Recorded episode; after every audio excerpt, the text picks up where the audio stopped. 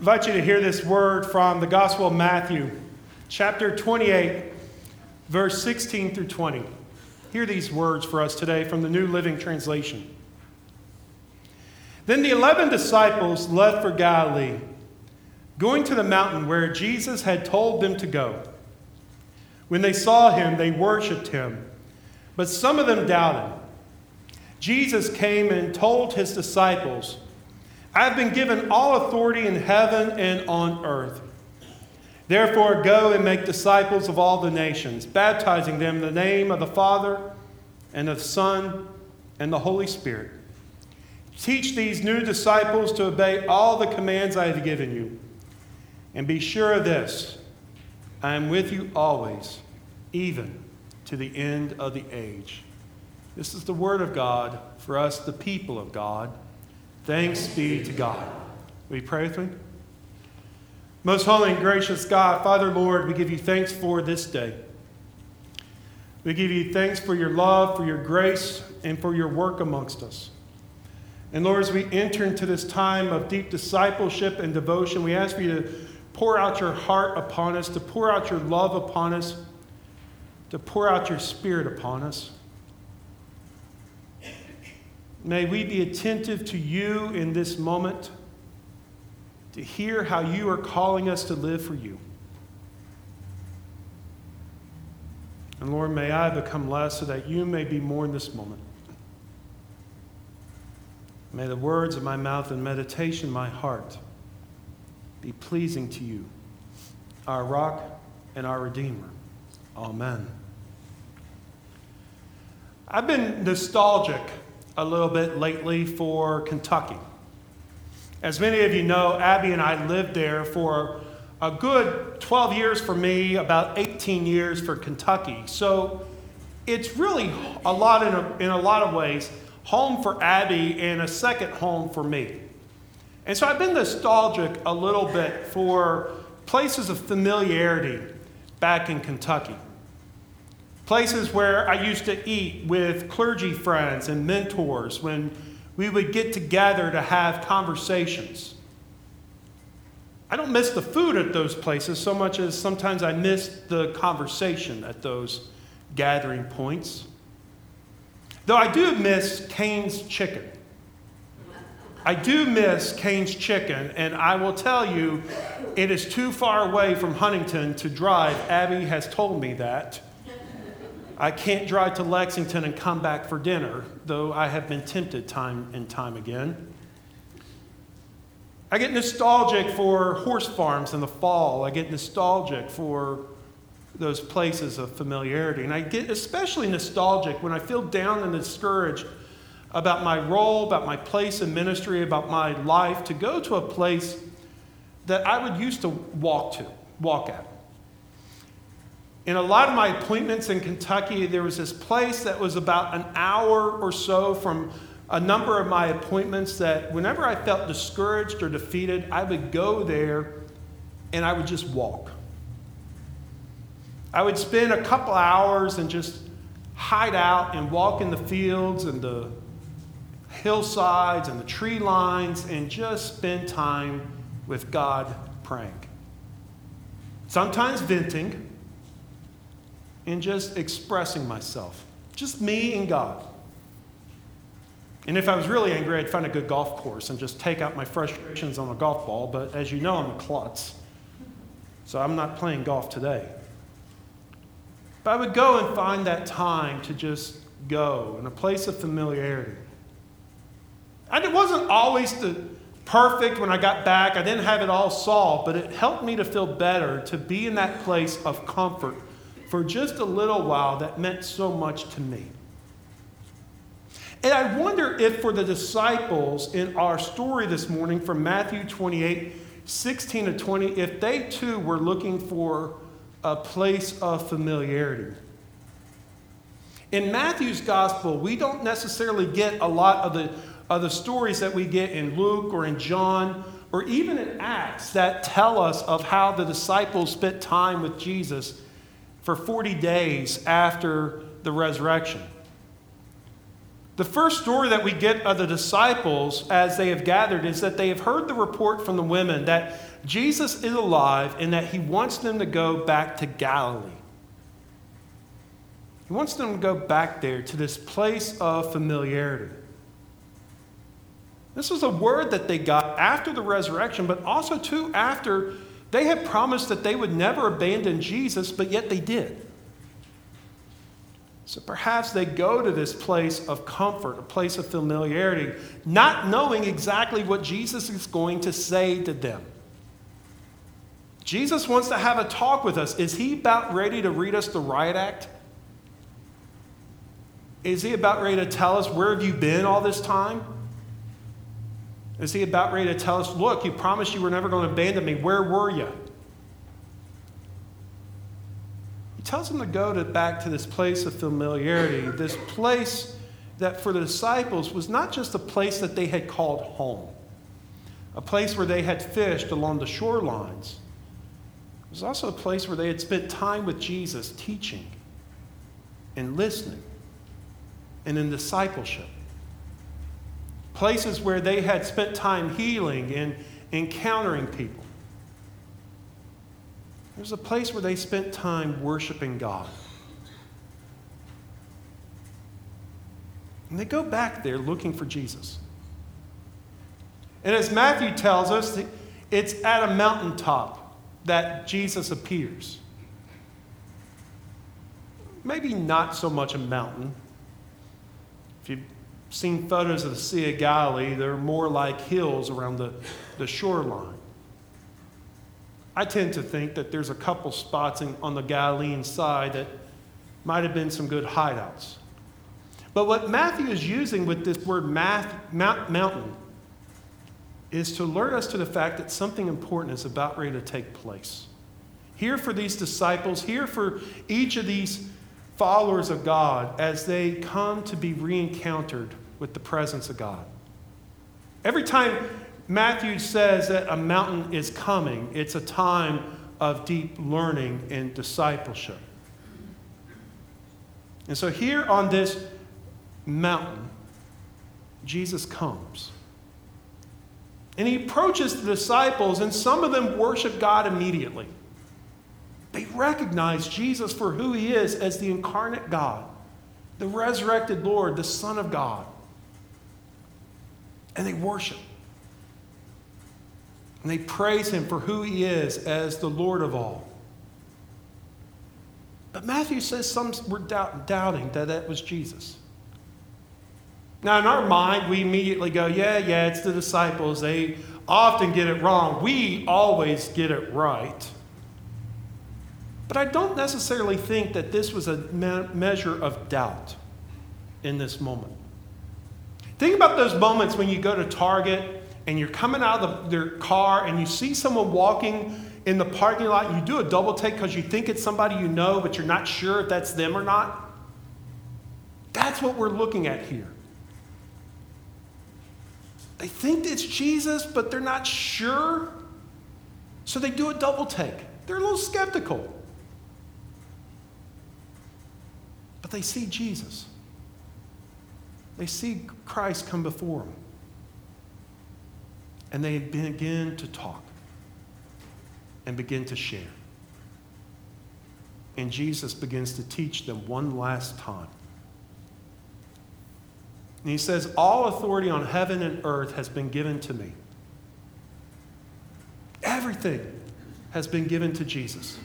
All power, all authority, all of the promises of God have fallen upon his shoulders.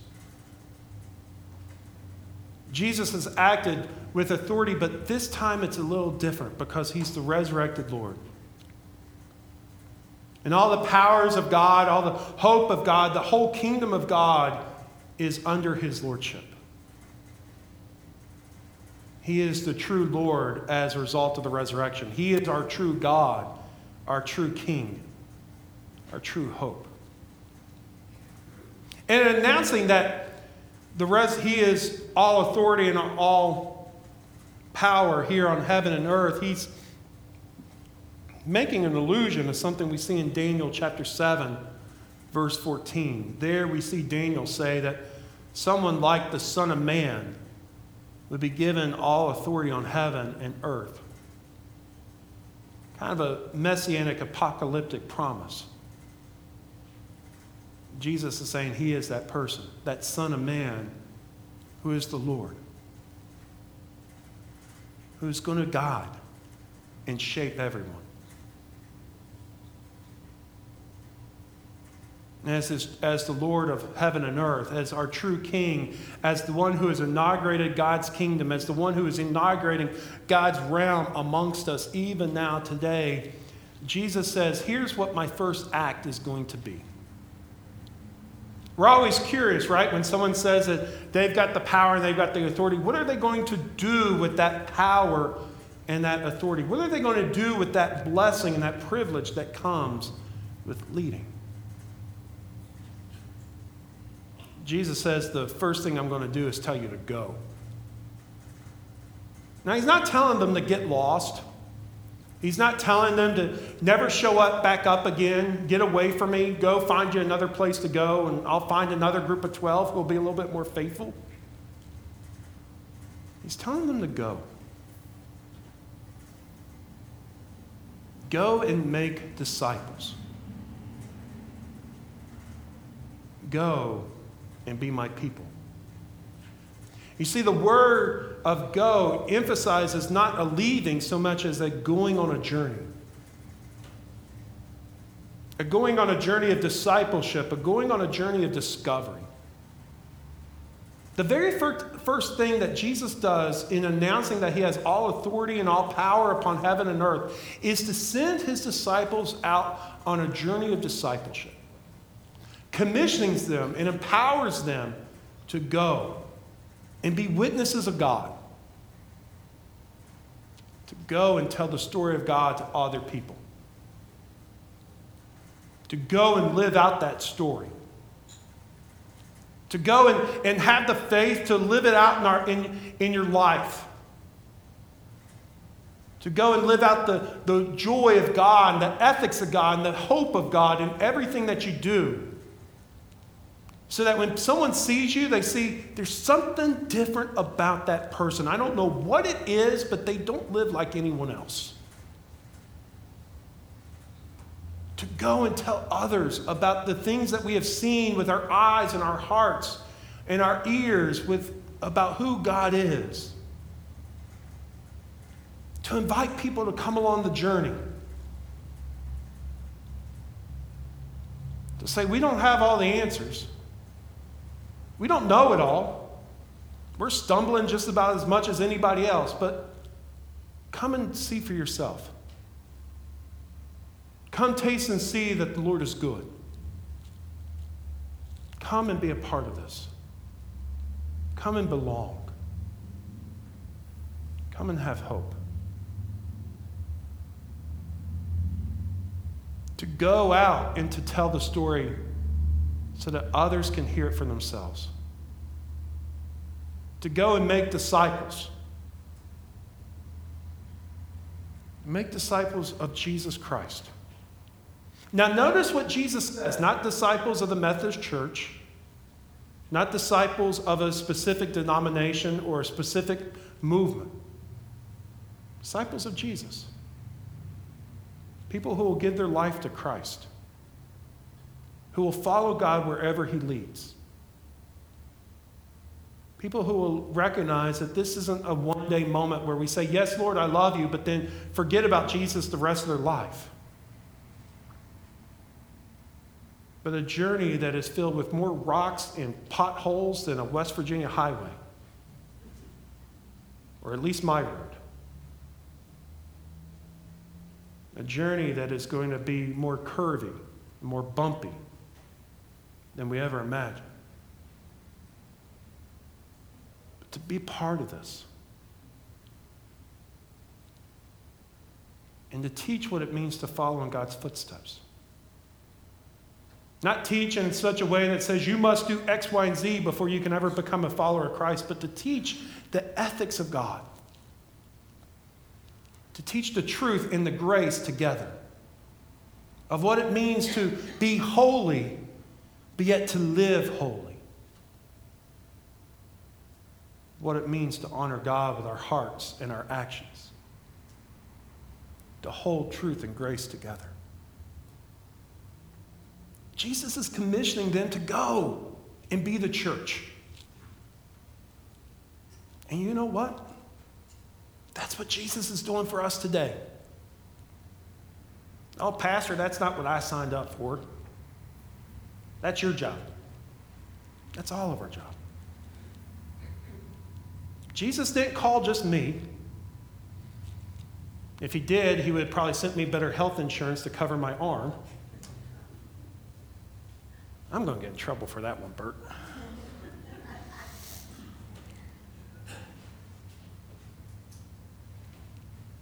He sent all of us and is calling all of us to go.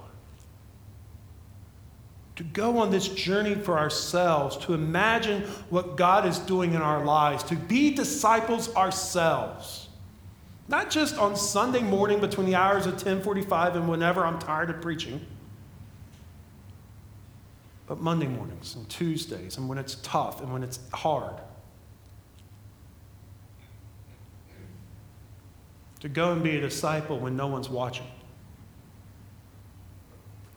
to go and be a disciple when it's hard and your faith is challenged by the ethos of the world. Jesus is sending us to go. And to go into our mission field of Huntington and Barboursville and Cabell County and West Virginia to tell others about Jesus. In a world of confusion, in a world of division, in a world that says, unless you're on my team, we don't like you, unless you're on your team, if you're on your team, we don't trust you. In a world of, of fear, in a world of division, in a world of hopelessness, we are sent out to tell the world we have good news to share, that there is hope and truth to be found in God's love. We're sent out to invite others in our community. Those who feel like on Sunday morning that the church has nothing for them, we're called to say, you know what? Come, taste it out for yourself. We're invited to go to tell the people that are dealing with mental health and drug addictions and hopelessness to come and experience hope. We're called to go and not act as though we are perfect Christians, but that we are followers of Christ seeking to figure it out as we go.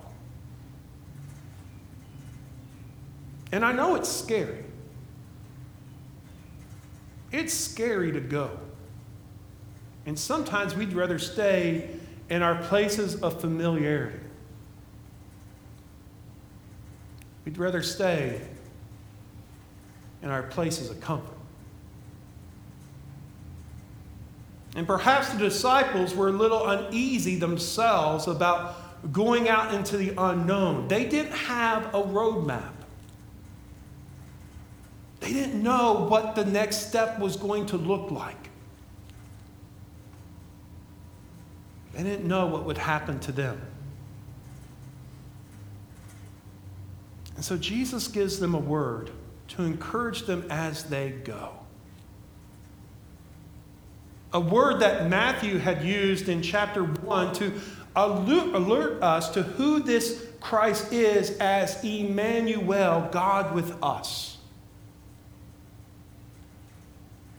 And there, with the last words in the Gospel of Matthew, Jesus says, I am with you always until the end of the age. When you go out, when you seek to live, when you're on this journey, you are never alone. God is there.